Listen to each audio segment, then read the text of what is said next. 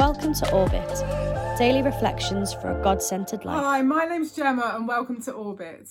Today's Bible reading is from Mark chapter 3, verses 22 to 27. But the teachers of religious law who had arrived from Jerusalem said, He's possessed by Satan, the prince of demons. That's where he gets the power to cast out demons. Jesus called them over and responded with an illustration. How can Satan cast out Satan? He asked. A kingdom divided by civil war will collapse. Similarly, a family splintered by feuding will fall apart. And if Satan is divided and fights against himself, how can he stand? He would never survive. Let me illustrate this further. Who is powerful enough to enter the house of a strong man like Satan and plunder his goods? Only someone even stronger, someone who could tie him up and then plunder his house. I have a confession to make. I am ridiculously competitive, and I know it's a little bit weird, but it tends to come out the most when I'm playing board games. In fact, it can be so bad that I don't really like to play with people I don't know that well. I don't want them to see me in that situation and think that that is the person that I am all the time.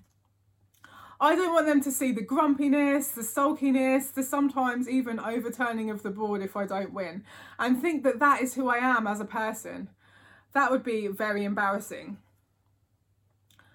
Fortunately, though, when it comes to the spiritual realm, I know that I am always on the winning side. Thank goodness for that. The Bible is very clear that there is a spiritual realm. This is different to the physical realm in which we live, and it is the realm in which spiritual beings like angels and demons, and of course God Himself, reside. And as I said, these two realms are different, but they also overlap. And that is how we see gods and other spiritual beings at work in our world. And the person of Jesus is God taking an even greater step into our world. It's him entering the physical realm in the person of Jesus, someone who was fully God and fully man. That meant that he had all the authority and all the power that God has. But it also means that he understands and he gets what we go through as people who live in this physical world. There is spiritual evil in the world. We call it Satan and demons. And I'm not saying that everything that goes wrong in our world is down to this, but it can impact us and our lives. When we choose to go against God and to treat people the way that they shouldn't be treated according to Him, when we act selfishly, when we choose to build our empire instead of God's, we can be sure that spiritual evil is lurking in the background. But this isn't the end of the story.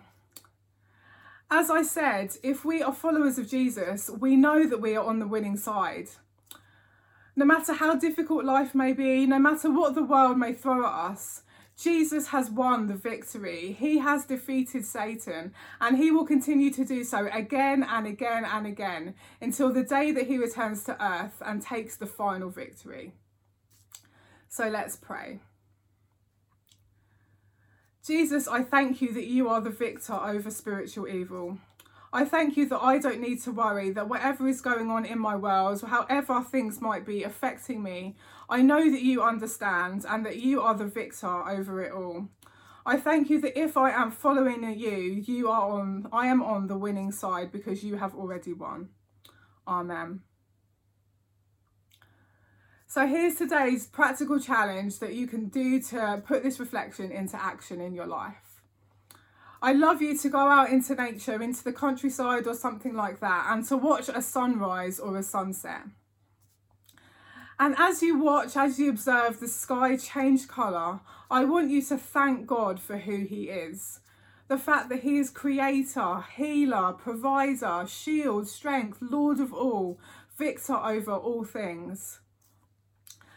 And as you watch the beauty of His creation, I want you to recognize that no matter what you might be going through, no matter how difficult life may be, that He is the victor. He has won the victory and He is walking beside you.